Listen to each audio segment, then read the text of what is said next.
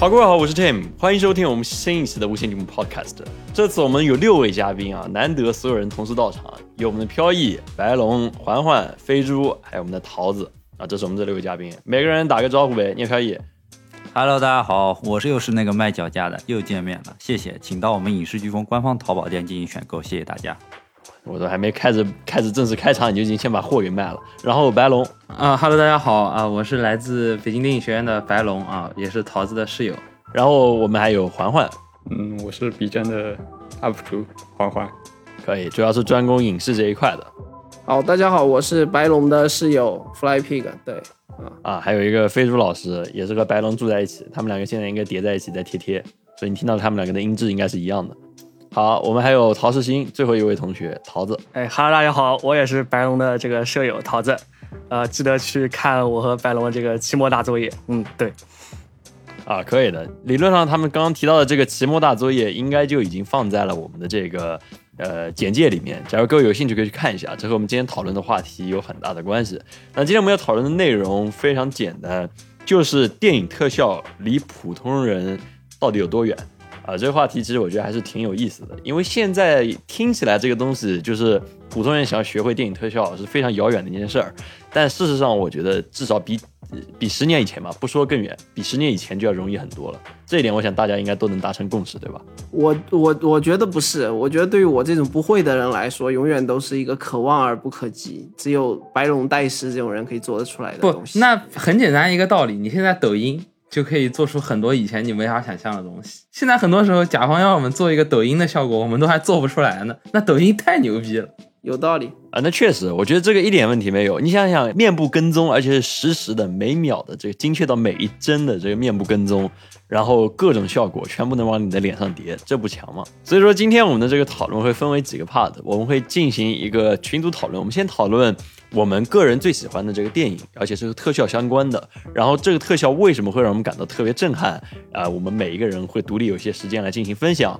然后我们会共同再讨论一下目前这个特效行业的趋势和方向，比如 Unreal 引擎在特效行业中的使用啊、还有一些这个手机上面能够用到一些优秀的特效软件，以及怎么进入特效行业，呃，怎么能够做出一些比较好的特效，还有特效的一些核心逻辑什么，都会在今天被讲到。首先，我们先开始，先每个人分享一下你个人最喜欢的一部特效电影，以及为什么它特效会让人感到很震撼。然后在你讲完之后，我们每个人会对这个特效进行一点基本的点评，呃，然后对应的这些电影的片段，我们都会加在我们的简介里面。各位有兴趣，假如说听到一半想去看一下的话，也可以去看一看，就会更清楚的认知到我们在聊的是什么东西。那我们可以先从呃飞猪开始吧，Fly Pig，阿朱先开始，先讲你个人最喜欢的电影。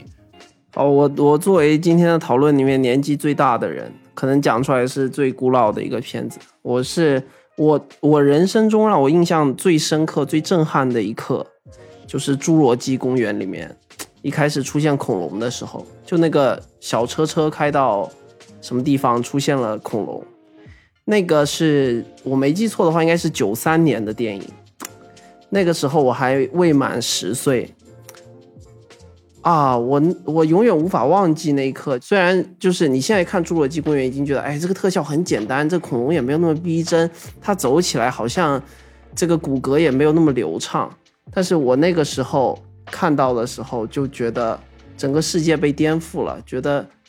电影这个艺术形式实在太高级了。你在九岁能想的东西就有这么多吗？我一点都不记得我九岁干过什么事儿。刚刚那个飞猪他那个描述就特别小心，他说啊，我真的好什么什么什么，我看不懂，但我大受震撼。呃，我看懂了，但是我不知道他怎么做的，但是我确实大受震撼。就是你有没有想过，很多人的那个观影体验啊，就是被凝固在了你人生的某一个阶段。就是我是呃很久以后我才去认真的看这个《星球大战》三部曲。我小时候应该在电视上面看过，但是印象没有那么深刻。我长大了以后再看呢，我看不下去。其实就是那个特效感觉有一些古老了，我有点消化不了。但是我跟很多老的星战迷，我有聊过这个电影，就是他们给你的描述永远是定格在了他们人生的那一刻，而且他们会一直告诉你，哎，特效你现在看过不过时已经不重要了，重要的是你你人生第一次看到的那一刻对你的冲击。我想就是呃，因为后来央视有一央视有一个呃，当时有个片叫什么《环球四十五分钟》还《环球三十分钟》，我忘记了。就我小时候的一个每周的周末的一个专题片，然后它那里面就有专门一个单元叫电影魔术。我那时候特别喜欢看那个，我想我对这种东西的喜欢都是在看到了《侏罗纪公园》里面的特效那一刻开始被留下的这种冲击带来的余波。我的我还挺同意阿朱的这个想法的，就是，呃，就是你看电影，你已经记不清它的剧情和这些，尤其是小的时候的那些片子，那留给你的就是这种冲击，还会留在这边。就你脑子里面只记得那时候你很震撼，然后记得一点大致的画面，但是你别的都已经记不得了。但这个给你留下印象是很深的，这点我是同意的。那下一个我来讲吧，因为我觉得给我留下一个印象特别深的这个片子，我本来刚刚我脑子里想的是想讲《星际穿越》。但是我现在听阿朱这么一讲，我突然回想起来另外一部片子，我相信你们也应该是和我一样会有特别强的共鸣的，就是二零零四年啊，周星驰导演导演的《功夫》。功夫我感觉我都看了，不知道从天而降的掌法，这样的掌法，然后在那个鹤上再踩一脚。对啊，那每一句话都是经典，就是还有谁？包租婆为什么突然没水了嘞？这都太经典了，这个片子。我先简单讲两句，然后我再我们再来一个公开讨论。就我觉得他的那个特效真的是给我留下极其深刻的印象。就无论是当初那个周星驰他扔刀子想去刺杀那个包租婆，然后最后飞回自己身上这种最简单的小特效，再到那种复杂的，比如说那个包租婆的狮吼功。然后和那两个那个瞎子，我不知道你们有没有印象，就那两个弹琴的瞎子。然后那个那个瞎子不是弄一下琴就会有剑飞出来吗？我想你们应该都记得。那当时那个给我的那个震撼，我觉得这就是真正的功夫了，就和以前所有我看过的那种影片的那种特效都不一样，就看得出来，二零零四年能够做到这个水平，是对我来说在心中是哪怕到现在还是无敌，就是基本上看不出什么破绽的特效。哦，对，就当这个潘天文刚刚一说这个功夫啊，我也感觉就是其实功夫就是我也是我超级喜欢的一个电影，因为就是我还比较喜欢就是武打类型的，我都还蛮喜欢的。然后那个时候我就记得。那个时候反正也应该也也不大吧，反正这个零四年，反正也挺小的。然后就是一直看，然后我记得那个那个电影频道，反正就有的时候经常经常会放，然后就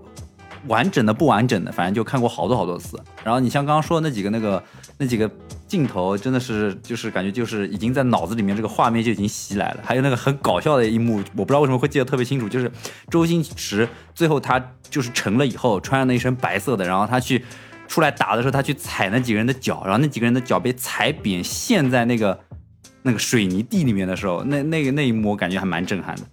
就可能不是那种很大的场面，对，但是就是感觉就很屌。然后白龙呢？白龙可以从技术角度来讲一讲。我的想法就是说，你要说很多片子，你现在看来没有破绽是很难的，哪怕是现在做出来的片子，你说它没有破绽都是很难的。只是就我觉得这个东西有时候其实滤镜还是很重的，就是你脑子里会想说它的画质当时你看到是多么多么震撼，你会它那个画质有一个内心滤镜的美化。很多时候你再翻出来看的时候，就会觉得这个画面效果好像也不过如此。确实，不过功夫我最近还看了一遍，我真的觉得还好，我就觉得没有，基本上没有在我记忆里面衰退。我觉得是这样的，就是那个年代的特效呢分两种，一种就是拟真如真啊，就像比如《阿甘正传》那种，它就是要让你相信这是一个真实的东西。但是像我们说功夫，还有比如我们那时候看《太空大灌篮》，因为我周末刚刚在家里看了第一第一部那个 Michael Jordan 那个《太空大灌篮》。我觉得这两部片子的特效呢，都是那种卡通式的、夸张式的特效，比如说乔丹那个手变得很长啊，还有特别功夫里面各种身体的形变，就是你在这种这种设定里面呢，其实你不太在意这个东西的真假，因为它看起来就是一个不可能的事情，有点变相怪杰那种意思。对对对，它就很很夸张的东西，所以在这种情况下呢，人对于特效的真假的宽容度自然会变大。好，那我们呃再下一个，再下一个来继续讲呗。那个哦，其实我我想 cue 一下《星际穿越》，我应该再讲一下我我刚想说的这个《星际穿越》吗？《星际穿越》我觉得也是非常强的吧，这个我觉得也是公认的。嗯，但它可能它的特效是物理特效偏多，诺兰确实还是物理特效但是，嗯，物理特效带师，而且它有些片段是根据科学计算出来的。啊，对，尤其是那个黑洞，对吧？黑洞甚至还有了新的发现，在计算过程中还有新的发现。我觉得诺兰的特效带给你的这种就是极度真实的震撼，和我刚才的所说所说的功夫是两个极端。我认为《星际穿越》给我印象最深的就是 Cooper 他们降落在那个星球上全是水的那个星球，我我想你们应该都记得，就他往那边看，说那个不是山，是是是一个浪，那个时候就说 Those are not mountains。在 waves，然后就开始往回跑，然后那一段那个音乐 BGM，我想应该全都记得。那个音乐就叫做 Mountain，我强烈推荐各位去上这个 Apple Music 苹果的这个 Music 上面听这个。星星际穿越的这个原声带真的特别震撼，我是因为在电影院里看的，我直接这个眼泪都出来了，就是哇，那种震撼感是少有的。那也是我第一次看 IMAX 嘛，如果我没记错，是我第一次看真正的看 IMAX，因为我之前一直在英国嘛，英国只有小剧院，我就没有机会。后来我有一次去伦敦，正好是那时候星际穿越上映，然后我就去看了，那个时候特特别特别震撼。我要说一下，我有一次专门拜托阿潘去澳门帮我买了诺兰全套蓝光碟回来。为什么呢？就是为了看花絮，而且那几张碟的花絮我都看了。就是我看完以后会觉得诺兰他坚持用这个实景特效，陶世新专业术语是叫实景特效，对不对？对对，英文叫 practical effect。那他用这些东西，就他也是用 CG 的，就是他不是没有用 CG，但他 CG 都是起到一个辅助的作用嘛。他用了大量的这个实景特效，保证了一个东西，就是。它的特效过时的速度是比较慢的，但是我们只过了十年的时间去验证它这些片子，都会觉得，哎，他这么做还是有道理的。特别是他对很多机械的运用，像拍《盗梦空间》的时候，永远忘不忘不了，就是他做了那个会旋转的那个房间嘛，那个走道，哇，你现在看还是觉得这个东西才是一个可信的地心引力的变化，确实。这个不得不说，诺兰的这个这 practical effects 确实是已经玩到一个出神入化的这个地步了。当然还得有钱，说真的，这个是普通人真的很难去够到的一个东西。这个等会我们也会讲到。阿潘说到这个，我觉得就就很有道理。就是其实你拿诺兰那个 budget 放到一个就是用 CG 做的这样一个项目里面，其实未必会比那个 budget 下面的实景特效做出来的差。是的，我同意这一点。所以就是。诺兰它的效果好，其实我觉得很大一部分是因为它的预算本来就已经足够的高，把这同样的钱丢到那个就是电脑的视效里面，其实我觉得是可以出甚至更好的效果。嗯，尤其是一些难以实现、你现实中难以实现的一些效果，那这个差距更大。其实我不是特别理解他信条要去炸掉那架真的飞机，是真的因为预算的原因吗？做一个炸飞机的这个 CG 有这么难吗？好像也没有吧，你全是钢体。嗯，怎么说呢？就是反正反正也有这么一笔钱，正好有这样一架废的飞机。对，预算还可以，价格还可以。对，未必就很贵。其实还还是考虑到钱的因素的。你比如说，我觉得最好的例子是《敦刻尔克》里面那一沙滩的纸板人。你说做一个群级特效效果和纸板子比哪个好？我觉得恐怕是群级特效要好一些。那容易太多了。群级特效你知道能动，对啊。对，而且能有一定的变变化性。你其实我觉得他拿那个纸板子拍其实挺扯淡，虽然最后也没有穿，对吧？但是我觉得就是在成本上可能并不是一个很 OK 的做法。呃，但是但是是是不是这样子的？就是呃，诺兰他一个信奉的东西就是就是我们之前节目里面说的嘛，这个 future proof，他一直很在意这个东西嘛。他会不会觉得就是现在的特效你只能做一个四 K 的特效，但我胶片是十二 K、十六 K，然后我这样用。纸板人，我可以让我的素材这个永永世经典下去，他会这样想吗？但是从 future proof 角度来说，你啥都不做，往上加是最方便的。对，但我觉得头部的导演说说真的，从从我的角度来看是比较作的，就是你一定要拍胶片，然后胶片其实本质上带来的整一个流程的。复杂性我觉得还是非常高的吧，尤其是在这个充满特效的这个年代，给这个做特效的人增添了很多这个流程。也还好吧，其实他拍完胶片，呃，除了诺兰以外啊，就剩下这些导演，呃，就除了诺兰以外是就直接转数字了。但诺兰不转呀，问题是。对，就是除了诺兰以外，这可能也是他的，也是他的卖点之一，就是对，有要有一点这个坚持和设定人设在里面。这一点坚持要花多少钱？我问你，你能算过吗？诺兰肯定也转。诺兰不可能完全不转，他只是说我大部分能不转就不转，能不 CG 就不 CG。诺兰那个流程里面就会比较复杂，就相比于一般的胶片拍的电影会复杂很多。好吧，可以。那我们下一位进入到这个飘逸，那我们飘逸来讲一讲你个人看过最震撼的带有特效的电影。那我就讲一个比较俗一点的吧。其实就是对我来说，就是特效电影对我产生最大一次震撼，其实是第一部那个变形金刚，就是国内上映的时候。然后当时我还是去电影院看的，然然后去看的时候，就那一幕，就是他整个片子里面那个大黄蜂第一次变身的时候，就他身上所有那些东西动起来，然后所有的每一个那种零件都泛着那种光泽，然后都在动啊，然后怎么样，就是那一幕就让我感觉，我操，他妈这个太屌了。就让我感觉这个变形金刚太真实了，就当时我是这么感觉，就太真实了。可能现在现在回看回看，可能也觉得也没什么，而且都是刚性的东西。但是当时给我的感觉就是，我操，我甚至都想觉得这个东西它就是真的，就是真实存在的。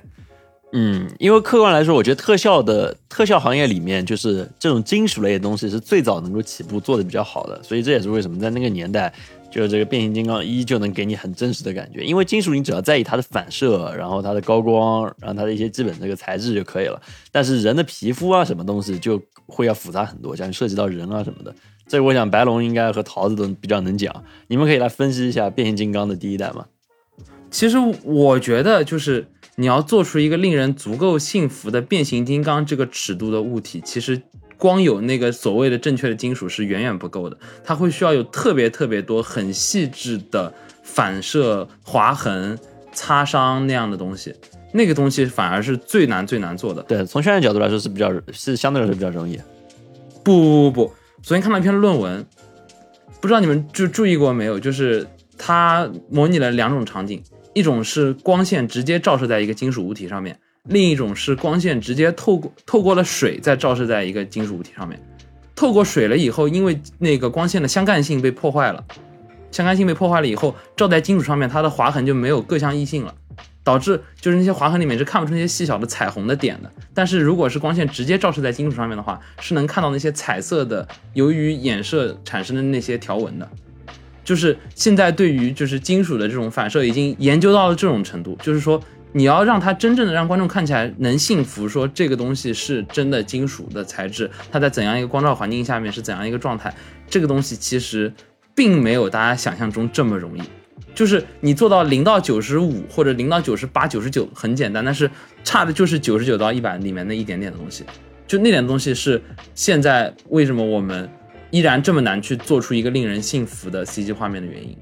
但我客观我还是觉得这个。金属已经是最最容易的这个效果了，啊，对你相比来说确实是最容易好做的，但是它在绝对上并不好做。这个问题还有一个点就是你要用视效去去创造一个什么样的东西？那你说一个变形金刚，就没有人见过真的变形金刚，所以说就是你看到它的这种呃这种对它记忆的印象的反应是和你看到一个人的这个 CG 是完全不一样。那这是为什么？看到人的时候，如果你人的 CG 不够真，我们会有这个恐怖谷效应，会觉得它很惊悚、很恐怖。但如果一个变形金刚看到不够真的话，可能就你不会有那么大的反应，就大部分观众也不会有那么大的就是对它 CG 真不真的这个区别的感受。就这个还是和你做的这个内容是一个真实存在的，还是说是一个虚构度更高的？这个是一个强相关。那变形金刚它也是车，那车是没有那么多其他的机械的。那你没见过汽车人啊？对吧？就是你到底是想相信说这个世界上有变形金刚，还是说想想放一辆 CG 的车在这个片子里，让它完全看不出违和感？就是这其实是两个不太一样的这个就是难度和内容。嗯，确实。那我想知道为什么奥特曼就没有这种感觉呢？奥特曼是拍的，我知道是拍的，但是也一样啊。他这个东西现实中你没见过，你现实中你见过奥特曼吗？不，就是曹新刚说的那个点，是你更容易幸福，而不是你会直接幸福。对对对对，因为你不缺乏，你没有那样的视觉记忆，你没有那样的视觉印象。可以行，那我们进入下一个人，那个进入到白龙吧。白龙先讲你最震撼的这个特效电影。反正我是觉得这两年我最震撼的可能还是《双子杀手》。到目前为止，没有见过一个片子敢在就是这么高的规格下面，虽然也没有别人做什么高规格啊，他已经做了高规格，已经很先锋了，但是他在这个基础上面。他又非常大胆的在一个高规格的影片下面做了一个数字角色，而且是个人，我觉得这个是，而且最后呈现出来的效果，除了部分镜头你会觉得哦，这个一看就很假，那种感觉一看就是早期测试的那种镜头的，然后没钱了放出来的。大多数的镜头都让你足够幸福，所以我觉得特别牛逼。确实，双子杀手我没有我没有在意过他是不是克隆人这个事儿，我可能更在意的还是在他帧率上。就当时我关注更多的是他这个帧率到底对我这脑子有什么影响，我没有在意过他特效的这一点。对，就里面大多数大多数两个人同框，或者说就是两个角色同时在同一个场景里出现的镜头，没有让你觉得说我靠，这东西看起来怎么那么怪。大多数镜头没有发生这个问题，我觉得就是非常非常牛逼的一件事情。但是在商业上它是成功的吗？还是失败的？我觉得商业上那就是大完蛋，顺便带着华夏一起坑进去了。环环刚刚想说什么？白龙好像告诉，就是以前以前他说他发现了一个有个镜头有个 bug 是吗？对，三 D 三 D 是有点问题，但不影响就是他在数字角色这一点上极其的牛逼。嗯，哦，说到这个刚刚失误，我还想起来那个飘逸刚刚说的变形金刚，变形金刚二里面的图层叠反了。这个我们也可以放一个连接，大家可以看一下，特别神奇。但前一段时间我们在我们的群里面还讨论过一次嘛，就我前段时间正好在看变形金刚，环环说，哎，你看那个第二部的时候有没有注意到那个什么东西？有一个那个什么 VF VFX 总监好像被开除了，因为这个是的，开了一个总监，就是整个电影到现在最终的这个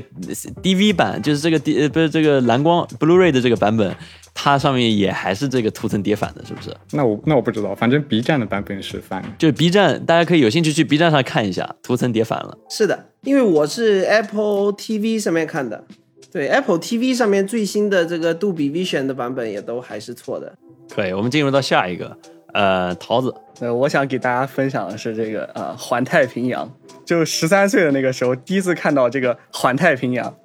特别是我是跟我表妹一起去看的，就我表妹当时被那个吓哭了，被那个刀锋头一下子捅进 Gypsy Danger 那个胸，把他那个手给铲掉的时候，他就吓哭了。我那个时候就就大受震撼。就这个片子，它的那个就那个巨型的那个巨人的那个尺度感，那种巨大的惯性，那种力量感，就是就托罗真的太会了，把握的特别好。然后他还有那个一拳拳进那个楼里，然后打到一个那个牛顿摆哦，那个我也记得，就那个至今都是给我非常大的震撼。对对对，然后呃，白龙其实也是一位这个环太平洋爱好者。就后来我们到了这个北电之后还，还会在电上去再看他的那个 HDR 版本，然后就能看到那个开局背上的那个荧光就亮起的那个感觉，包括整个香港那个感觉就非常好。啊，特别是特别是他出了一个这个第二部，不知道你们有没有去看过？就《环太平洋二》什么雷霆再起，对你，你看了那个就会知就会知道那种巨物的那个力量感和体积感，包括那个惯性、那个缓慢的感觉，是对它这个整个氛围的塑造是非常重要，并不说一个东西又大又快啊，它就会做的很牛逼，观众就会看得很过瘾，就需要符合你对这个体积的东西的一个潜在的认知的那个东西才会看得很爽，你才会相信说它是有一定的真实性。对，嗯，这是我想给大家分享的。确实，《环太平洋》给我的震撼很大，因为其实我觉得它是我见到第一第一部就是夜戏的电影这么亮，就是有夜戏这么亮的特效的这个片子。其实很多时候你会发现，很多的这种电影或者说电视剧都喜欢把整体的亮度往下降，因为你特效可以藏很多细节，这样就不用做太多细节。遮羞藏住东西，对，尤其像比如《权力的游戏》第八第八季那个第二集还是第三集吧，那个长长夜对吧？那最经典的这个遮羞的遮羞导致的问题，当时全球的观众都说我在看什么玩意，全是黑的。哎，陶世新跟白龙两位老哥，我有个问题，就是《环太平洋》这个片啊，我看完以后我就什么剧情都记不得，但是这个片子我就觉得看完非常的爽。谁能帮我分析一下为什么这个片子会如此的爽呢？就是当一个片子不顾剧情要来讨好你的时候，你自然就爽了。并且它其他的细节做的就是就是很很真实，很爽。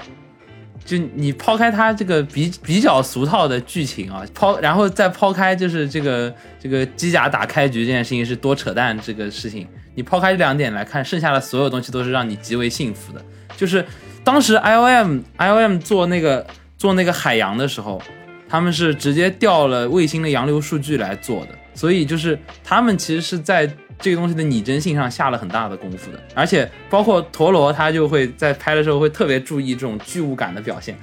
陀螺特别有意思，陀螺在幕后专访的时候，你去看那个蓝光碟，那个蓝光碟花絮里面有超多料的，你们快去看。然后对阿潘到时候把链接放在那个，嗯，对，应该能学到很多东西。他那个讲的确实很好。陀螺他专门专门就有一段讲说怎么表现怪兽上岸时候那个体积感。陀螺说，我就让他们照着我出出澡堂那个浴缸的时候那个样子去做。他说他们做出来这个怪兽啊，我看了实在还是差一点这个巨物体积感。我就想我自己出这个浴缸的时候是怎么出去的，让他们照着我这个样子来做。那应该让所有剧组的人全部躺在浴缸下面，然后仰着看他从浴缸里面爬出来，然后不穿衣服，就那感觉。对，特别厉害。而且他他们很多镜头设计里面其实很会，像陶鑫刚刚说的那个牛顿摆是一个例子，还有一个就是在香港那场戏，也是香港那一场戏里面，他被那个冷背龟逼到那个港口边上了以后，会有一个特写拍到他那个脚把港口的那个毛给顶起来了。啊、对对对，那个大毛，对对对，绑毛的那个墩子给它顶顶起来了。那个那些东西就是，你一旦把这种比较感做出来了以后，巨物感就会特别特别的明确。然后加上在 IMAX 那种荧幕上面，你再去一看，你就发现哦，真的是非常让人信服的一个机甲打怪兽的这样一个怪片子。对，因为因为我刚才有这个问题呢，就是因为它跟变形金刚是同一个年代的电影吧，对吧？然后呃，但是我看变形金刚呢，我我就没有那个爽爽感，就是叮铃咣啷的，你觉得那个战争场面很混乱。但是我看这个呃开局兽这样子的东西出现在屏幕上，哎，我觉得这个打的还挺井然有序的，而且我能感感知到它是一个很大的东西。但我看变形金刚就觉得是两大块金属在那边大混战那种感觉。这个其实和导演风格我觉得还是很有关系，就是那个迈克尔贝，第一他剪辑的风格、摄影的风格喜欢叮铃哐啷晃，然后剪的又碎，然后蹦蹦蹦在那边炸。一个是他的剪辑风格，另外一个就是迈克尔贝其实是不希望变形金刚有太大的那种巨物感，他希望把变形金刚做的很轻盈。所以你看到到变形金刚四里面，就是那个呃《Age of Extinction》那个那那那一部里面，就是你可以看到，他还甚至把变形金刚做成了就是会化为一堆金属粒子，然后再拼起来，然后就变成一个很流淌的一种状态。所以你会发现潜意识里面，迈克尔贝他其实是不希望这个变形金刚有太大的巨物感，他希望它是很灵动的。所以这个就导致了这两种的表现风格的差异，让你会觉得环太平洋那个更让你幸福，是这样的一个区别，我觉得。那变形金刚它本来就是那么小，它本来就没那么大。很小，对它尺度上的设定就是很小。那也不能说，也不能说很小吧，对吧？这好歹也是一个卡车头呢，对吧？要不有个大的嘛？你想象一下，一辆一辆转播车突然变成一个富华洋那个样子，咣咣咣的搞，你说这多恐怖啊！那很恐怖的，对不对？所以这个事情还是很、很、很需要注意这个尺度感的。扛一个巨型 Z 二八零，太离谱了。就托罗真的很懂那种就是萝卜片的那种仪式感。在在全片最开头那个时候，就是他们两个人穿衣服，然后穿上那个操作服，挂上那个巨大的那个链子，还有下面脚踏的那个东西，然后整个头轰隆隆下降下去，就就你你的爽感是会被这样的小小就很真实的那种细节和步骤繁琐的步骤去一步一步一步给累积堆起来的。变形金刚是缺一些这种层层递进的感觉。嗯，我操，陶世新讲到了核心，确实，我觉得你这么一说，真的是这样子，就是你融入进去了，在这个繁琐的过程里面，你进入了那个角色。嗯对，而且而且托罗拍那个驾驶舱的时候是用了一个真实的驾驶舱的一个机械的一个联动模型去拍的，就每个机器拍不同机器人就换一下里面内饰的细节。就哪个小男孩看到这样的电影会不想亲自啊进入那个驾驶舱里去操作一下呢？对吧？对。那我们进入到下一个，最后一位同学环环。我要说的是，不是一个院线电影，是一个法国的华人动画师的个人作品，呃，名字叫《绿谷》，就动画师叫韦伟华。他有一本书，就是我小时候不满十岁的时候，就是我买到一本他的书，然后呢，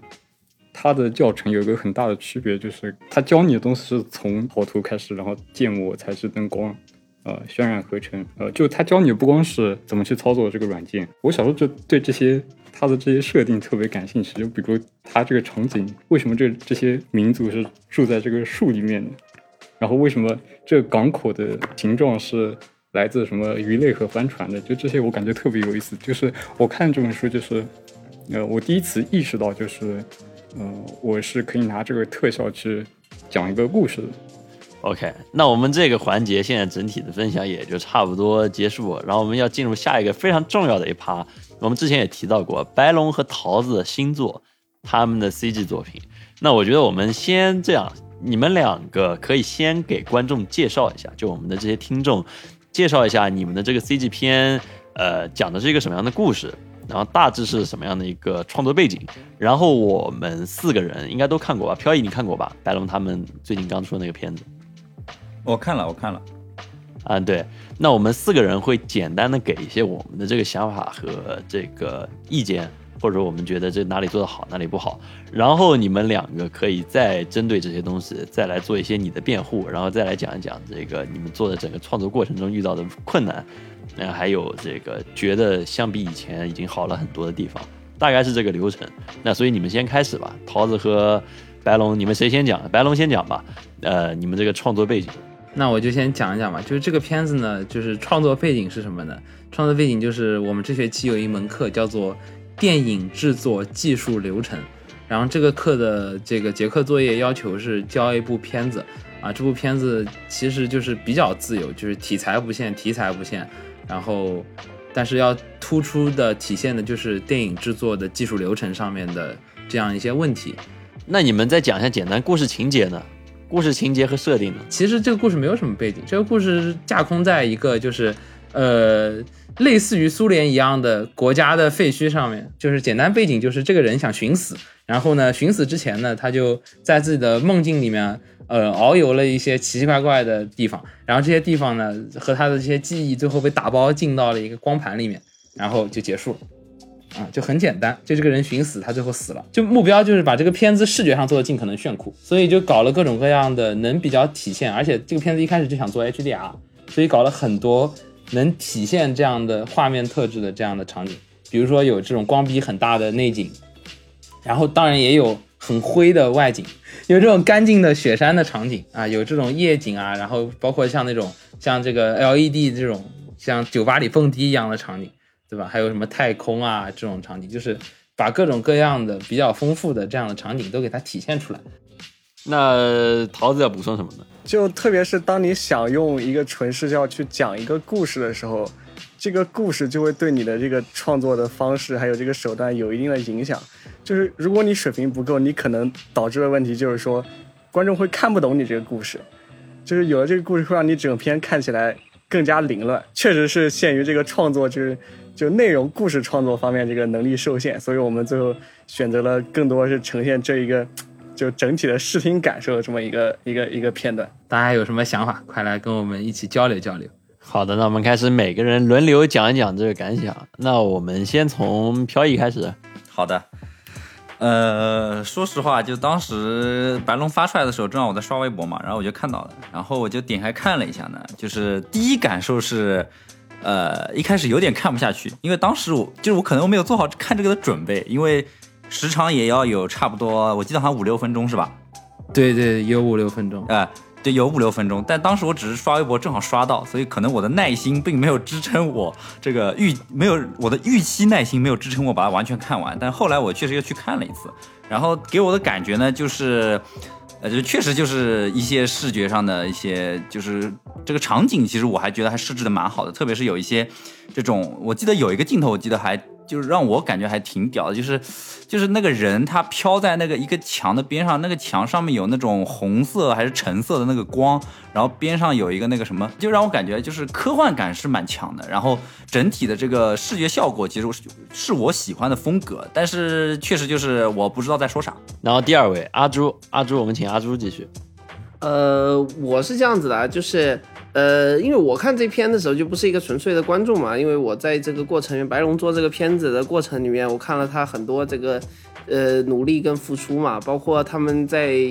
片子要上上映，在戏里上映的头一天晚上，这边十二小时倒计时，然后我在看他们的直播啊等等这些东西，所以说我看的时候就像一个亲友团在看嘛，所以他的他会一直吸引我看完这个片子。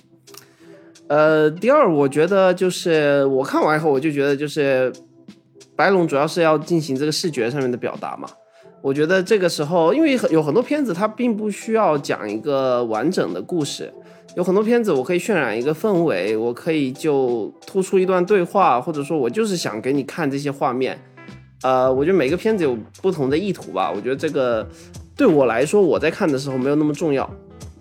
但我在我在看的时候，呃，我会我可能会做比较多的技术上面的观察吧。比如说，我其实我给白龙第一个反馈就是，哎，我觉得你这 HDR 调色挺好的，该亮的亮，该该暗的暗，这个有一种我们所谓的这个自由王国的感觉。然后我第二个反馈可能是说这个景做的不够细吧，就是比如说一开始几个画面的这个墙体啊什么的，我就觉得哎，纹理上面是不是再可以加一点啊？然后呃，包括中间有一段有这个荧光灯管，那个不是那辉光灯吧，还是什么的？我随便那个什么，就咖啡馆里面那个戏，我觉得那个灯好像看起来有一些瑕疵。阿朱的眼睛还是很毒辣的，真的，阿朱眼睛很毒辣，就是我所有想藏的东西都被他看到了，什么墙体细节不够啊，什么什么咖啡馆灯管这渲染什么有问题啊，就全被他看到了。就是而且上了幕其实更灾难，在我们系那个荧幕上面放就很灾难。那你们这个作品最后拿到拿到成绩了吗？呃，还没有拿到成绩吧，但是就是从老师的反馈来看，还是挺不错的。那环环环环环环讲讲感觉。我其实挺好奇，就是你们怎么渲染这个东西的。就我小时候，其实就是算力制约了我成为一名动画师，因为我小时候是一台在一台那个家用电脑、家用联想电脑上做的，然后呢，基本上就做不了动画了。然后所以所以呢，我后来就没有没没有做下去，就对，就是我们这个片子基本全是用渲染农场渲的，这还挺那个，就是我们用的是 Render Bus 的那个瑞云的渲染农场，就是这个片子拢共渲染花了两万多吧，我靠，你这等于花两万块钱，光渲染农场的费用花了两万多。当然，这个和我们选的技术路线其实有关系，就是我们一开始考虑过 Octane 啊、Redshift 啊，然后最后选了阿诺德，然后现在回过头来看看呢，并不是非常我看 Redshift 会好很多，你就应该选 Redshift，太夸张，太花钱了。但但 Redshift 也有很多也有很多弊端，然后你要知道，你也可以问我借账号，我们有全部的这个 Maxon 的账号，Max 那个 Redshift 已经被 Maxon 公司给收购了呀，就 CCD 这家公司给收购了。对，选一个 GPU 渲染器会好很多，会好很多，确实是。但是 CPU 的渲染农场反过来说是最最最成熟的。然后我们最后一共按两万算的话，是花了呃十几万核时吧，就是十几万个 CPU 核心，然后呃乘一小时的这样一个算力，反正最后花的算力还挺多的。哎哎，我我打断一下，对不起，就是我这种业余人士已经听到完全懵懵逼了。就十几万核实我能听得懂，但它相当于什么？比如说，我们说皮克斯的动画里面平均一帧要花多少的核时去渲染？能给我个概念吗？其实也分电影，就是皮克斯每年就之前还有传统纸媒的时候，他们每次上一个新的动画电影都会在上面宣传说自己每一帧要花多少核时。那那我再问一下吧，这种十十几万核时，也就是说，哎，环环，你那个你那个电脑有多少核啊？二十八核。所以说就是等于说，呃你如果用一台电脑去算这些东西的话，我就等于说把十几万除以二十八，得出来的结果就是一台电脑要算多久，是这意思吧？对啊，基本上可以这么理解。很离谱的，全部是用云端的服务器来算，才有能力这样选。但开渲染农场是个苦力活啊，主就是呃挺吃力不讨好的一个一个活儿，因为它价格也在波动，然后这个行业竞争也比较激烈，然后又是个非常重资产的一个一个事儿。但是现在有这么多云了，就是它其实依托于一个云计算的一个就是公司去开的这样一个渲染农场，他们是青椒云的，阿里云或者基于这个腾讯云或者别的什么云，他们各自也也都挺乐意接这种渲染农场的活嘛，毕竟这个量大，然后这个又跑得多。但是以前吧，就是说我在做做特效的时候，那已经是六七年前了，那时候开渲染农场真的是特别特别的苦，就一个月也就赚个两万块钱吧，开个这个对，那时候想都不敢想。对，特特别离谱。你就看他这么多这个机房，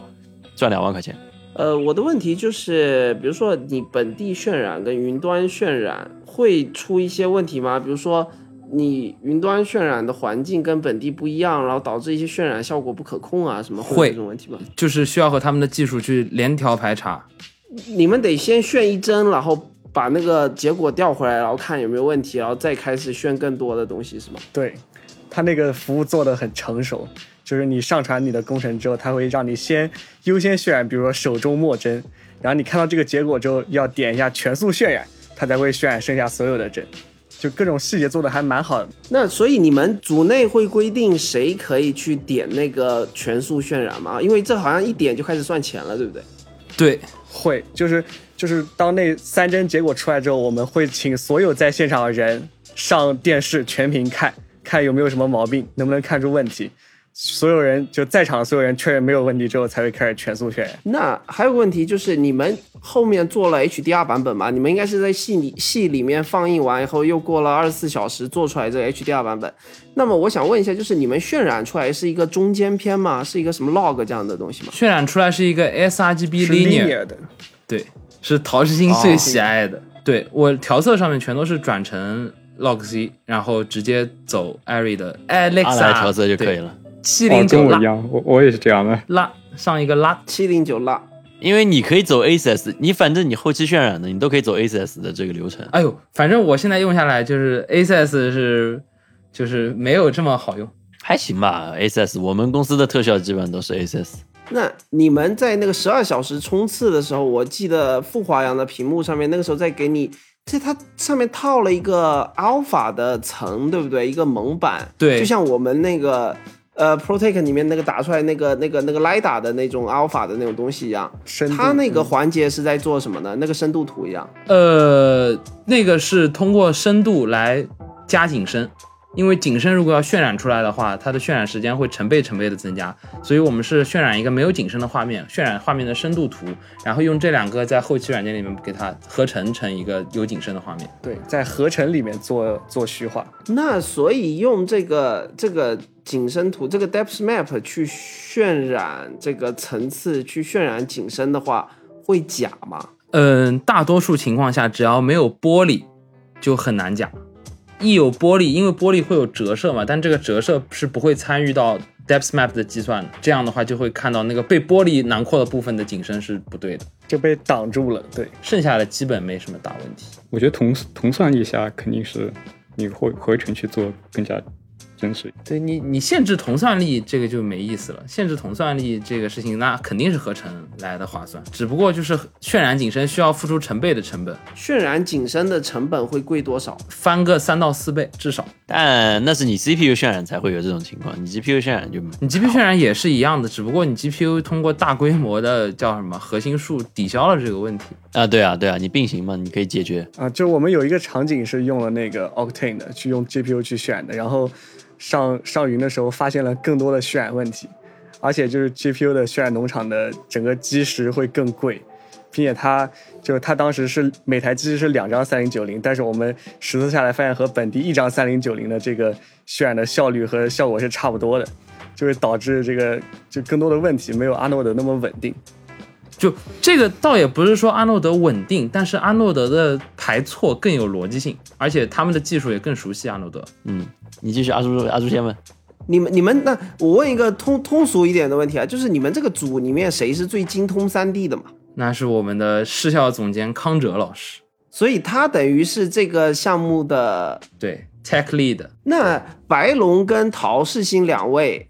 你们在这个三 D 的这个拍摄里面，你们分别干了什么事情呢？呃，我其实负责了大部分的镜头的设计和绝大多数场景的灯光，然后陶世新呢着重做的就是第一是宗教那个镜头的剪辑和场景设计，有几几个镜头是对几个场景的镜头和剪辑是我做的，然后我主要还负责了就是对人物面部的 UI 的设计。它有一个那个磁盘，我们设想是它的面部的那个 UI 是一个就是整理磁盘的一个过程，所以说这个磁盘就必须得由乱的到慢慢变整齐，在哪个镜头得是什么样的程度的。啊，这个这个我们必须要讲一下，这个我们的亲爱的傅华阳同学，是我们向他提交了，我们需要这个磁盘是由随机的乱。然后慢慢的变整齐，经过一定规律的这个整理，最后变成了一个非常整齐的标志。然后他来这个做这个技术开发实现的那个面部的 UI，最终其实是程序生成出来的。然后它生成出来以后，我再对这个 UI 进行一定的管理，让它在每个镜头上应该是多少帧，是什么样的状态，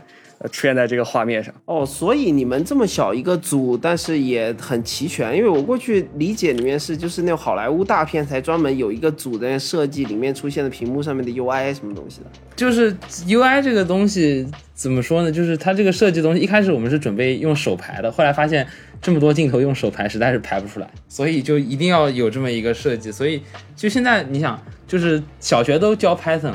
所以这个东西越来越简单。而且我们所有的主创其实都是在一个寝室内，都是连着寝室的万兆 NAS 进行工作。但是整个视效片的镜头，包括用到所有的素材量，包括中间产生的这个灰模、低质量、高质量片段，就是所有东西实在是太多，所以我们还用了这个呃石墨文档，就是我我做了一定的这个文件管理以及这个资产管理的规划，还有设计了一些大的表格去统计每个环节、每个流程的这个进度。就是来来帮助，就大家共同维护这些表格，这样就是整个片子才能够是就有理智的、没有混乱的进行推进下去。就这个文件和这个资产管理以及进进度管理也是非常重要的。确实合理。那最后我再来分享一点我看这个片子的感想。其实我和阿朱的非常像，我觉得这个 HDR 做的感觉非常不错。呃，然后内容方面就我和飘逸的想法比较像嘛，就是我可能。就看你处在一个什么立场。就假如你是带着预期是来看一个技术演示或者技术流程片的，那你就不会在意这个呃故事上。但是假如说我我就只要稍微把把它放到一个正常看一期内容的这个角度来看呢，确实我觉得有点长。这片子，我觉得要是你能压在两分钟以内，可能会好一些。压在两分钟以内呢，对我们来说就是丧失了流程作业的难度。两分钟以内的话，二二三十个镜头，你用手管就能管好。但是你上到一百个镜头这个量级的时候，就是流程上面你就有大量需要管理的东西了，就是不再是靠你的脑子说，哎，我现在在做这个镜头，我现在马上把这一版交给游子源，游子源白龙一搞搞好完事儿了，这个是你脑子可以管住的东西。但是上到一百左右镜头的量级的时候，脑子就不能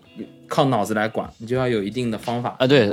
所以我也理解你们的立场嘛，因为你们这是一个作业嘛，所以你核心是要去体现你的整个流程。但是我只是说从这个内容角度来看，就不会希望就有点冗长。是的，可能是我的这一点感想。那我觉得这个讲完了，其实刚才我们在讲的过程中，你们已经把大部分的这个幕后也都也都给讲了，我估计也差不离。那我觉得我们可以再往下走一点，这个就我们前面讲到我们的第三趴。就是讲这个手机，或者说是目前一些更先进的这个技术方案，比如说用这个 Unreal 引擎，用手机来做动作捕捉这些，你们各自有什么这个呃看法吧，或者想法，或者说你们有什么这种你用到过的手机 app，你觉得已经呃对将来的这个特效有很大的影响？我们还是分人来讨论。我可以我自己先举个例吧，我先拿我自己先来说，嗯，就是我最近用到一个软件，在 iPhone 上面叫做 Camtrack AR。我不知道你们有没有听说过这个软件，这个软件非常牛逼，就它可以实时的用这个 lidar 系统帮你求出空间里面的所有坐标点，然后你可以后期把它扔进 AE，你不需要做摄像机的反求，就可以直接有个精确的 3D 空间的位置，然后能够迅速帮你把整个空间的点云给建出来。这个东西我推荐你们有机会可以去试一下。点云是什么概念？就相当于把空间，就是你比如你现在拍一个房间。它能把这个房间给扫描一圈，然后把这个房间的每一个这个图像细节都把你映射到这个对应的空间的点上，呃，这样的话，后期你在做特效的时候，你就是知道这个地方是地板，这个地方是天花板，你就可以放任何你想要的三 D 物体上去，那这个物体也不会飘来飘去，显得这个漂移。所以我觉得这个技术是我最近觉得最震撼的，就是没想到手机可以实现这么高精度的摄像机跟踪和反求。你们有用过这个吗？呃，其实莱达刚出来的时候，我就看过这个东西的演示了，确实很震撼。就是它其实就是把影视行业以前用的那些更贵的那些莱大这些东西，因为现在硬硬件内置在了手机里，它挪过来以后，确实是非常非常有帮助。但是我觉得这个其实只是一个产品的小型化，就是我更看重的点是在于像抖音啊，然后像这个呃。呃，国外包括像 Instagram 也有一些，就是他们做的一些特效这些东西，就是原先影视上是没有这类东西的。比如说，它是基于纯画面的算法去做的一些内容啊，比如说什么最简单的自动替山、替天、替水，包括像有一些用 AI 做风格化的。我看到最屌的一个是，不知道你看过没有，就是它利用。手机的那个呃拍到的画面，它反求出画面的立体模型，然后把另一张画面的所有的画面数据贴到这个画面场景的模型上面去，然后一挪那个画面，整个画面一拉开，变成一个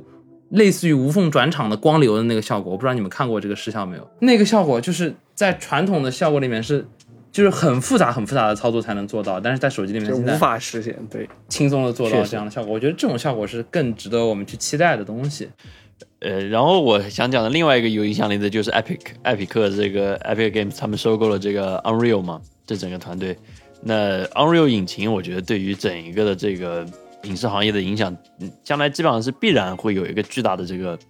这个影响吧。我觉得现在已经看到越来越多组在尝试用 Unreal 来做一些特效，或者说做虚拟拍摄，呃，基本上都绕绕不开这个引擎。我我一直想给这个事情泼个冷水，就是我的想法是，这个东西它在大组里面，好莱坞的 A 级制作里面吧，我们说。它会成为一个比较有用的工具，同时也是让导演和摄影们非常开心的一个工具。但是，我认为不意味着小规模、小成本的剧组会获得要么获得更高的效率，要么获得更好的画面效果。我觉得这两点在小规模的剧组里面都达不到。为什么呢？因为我们这次拍摄的时候，我们其实试了把我们的资产移植到 Unreal 里面去。首先就是我想问一下大家，就是你们认为就是 Unreal 这个虚拟拍摄能不能够完全替代所有的后期特效，结论是不能。对吧？一旦不能的话，必然涉及一个问题，就是传统特效和 Unreal 这两套系统之间的资产的互相打通和他们的互联。嗯，会很麻烦。OK，那么这个就涉及到一个问题，就是现在 Unreal 里面这个体验，就是割裂到就是我所有的这些模型进到 N 从我的离线的资产里面进到 Unreal 里面去，我所有的材质几乎要重新贴、重新 tune 去调整，我所有的灯光要重新打，到了这种程度，也就是说它的移植到 Unreal 里面去，如果你要在 Unreal 里面实现一个影视级别的效果，需要付出的精力和物力，可能是你直接在离线渲染里面做的几倍，获得的裨益仅仅是你在现场能够看到后面合出来的效果。但是你在现场，只要如果你只想看到一个比较粗一点的效果的话，其实很早我们就可以实现了。但是我觉得你有看过特效小哥零零八他最近拍的片子吗？他就是全部使用 Unreal，事实上他的那整个流程已经非常顺了，就效率贼高。但我觉得他那个不能算是影啊，对，视级，算不上影视级，但是你要知道，大众有多少人是真的在意你是影视级嘛？就从一个内容享受的角度来看，我觉得是可以接受的。但是就是我们这里讨讨论 Unreal 的这个前提是，就是很很多人认为它是影视制作的下一个未来，但我认为它只是 A 类影视制作的下一个未来，或者说下一个风口。我不认为它是会推广到整个影视领域的。对，那只是电金字塔端这么一小部分人不会使用这一套方案，而且你也说不好 Unreal Unreal 五上来以后他们会不会使用，因为你整一个的这个精度和整体的这个多面体的承载量又大大提升了。那那假如 Unreal 六呢，对吧？那你这个还说得好吗？那如果按这个思路说下去的话，那它毋庸置疑是一个未来，但是就是我觉得这个未来还有挺长的一个距离。嗯，那是，只不过当前的体验还是割裂的。现在好像很多人就说《曼达洛人》这个作品拍出来以后，因为我们国内也有这么多人会用 Unreal，我们国内也有 LED 屏，甚至《曼达洛人》用的 LED 屏都是国内产的，所以我们中国就可以一下子搞得跟《曼达洛人》一样好。很多人是这样觉得的，但我觉得这个是绝对的一个错误的想法。嗯，因为你需要对这个技术的深度理解，而且整一个剧组需要对这个灯光、对所有的这个现现场置景、道具都要对这个东西有个深度理解。所以我觉得就是，嗯，就没有大家想的这么好。我想泼的就是这个冷水，我不是说要否定 Unreal 它的意义，但是就是它这个东西在目前这个制作的，就是至少是国内影视制作的这个场景下面，它没有大家想象中这么好。那你们还有别的什么要补充的吗？呃，我我有个问题啊，那就是 Unreal 这套东西，因为是这样的，我的认知啊，我粗浅的认知里面，就是比如曼达洛人，他在只有背景是特效的情况下，好像用这个东西很好，好像就是如果你要配上一个更立体的特效，就前后景整个铺满，比如说我们说一个爆炸戏或者前面飞一个什么东西过去的时候。是不是 Unreal 就没有原来比如说绿幕上面贴这个定位标什么这种东西更好用？呃，你要和前景的话没有问题，如果你要在人和后景之间加东西的话，那会很痛苦，需要 roto。哦，而且这个 roto 会比用绿幕还麻烦，对不对？麻烦太多了。就是所以曼达洛人挑的那种场景是为什么呢？你想曼达洛人里面最突出的两个场景，一个是那种风暴兵那种，就是白色的，然后高反射的那种材质，要不就是钢铁盔甲，金属的高反射的比较光滑的金属表面。这两种材质都是绿幕最容易出问题的地方，就是它这个和 LED 屏这个是互相作用的，就是说我这种材质绿幕是 hold 不住的，同时 LED 屏在这种材质上有很好的表现，它们是一个互相选择的过程。现在现在给我的感觉就是什么东西都要来一下虚拟制作，你不虚拟一下，感觉就落后曼达洛人一样，你确实是落后。对，这是一个怪象，只能说行业里面短时的一个浪潮把这个吹起来了。然后我看很多资本也都在融资啊什么的。好，所以非常感谢各位收听我们这期无限进步 Podcast。然后今天讲的内容比较多，也都比较深，希望各位有些理解。假如你有建议的话，也欢迎写在评论区，我们会尽量吸收，然后来看一看怎么样来做轻量级一些的内容。下一期内容应该我觉得会相对轻松一些。如果没有跑偏的话，我们应该会分享我们的个人的桌面。是放了哪些科技产品，然后是怎么来布置的，然后我们平时会带在身上的东西又会有什么？那这我觉得应该会更加有趣一些，也许会更有更多朋友会更感兴趣一点啊。所以这期 podcast 就到这边，所以非常感谢各位的这个今天晚上的时间，那我们下期再见，拜拜拜拜拜拜。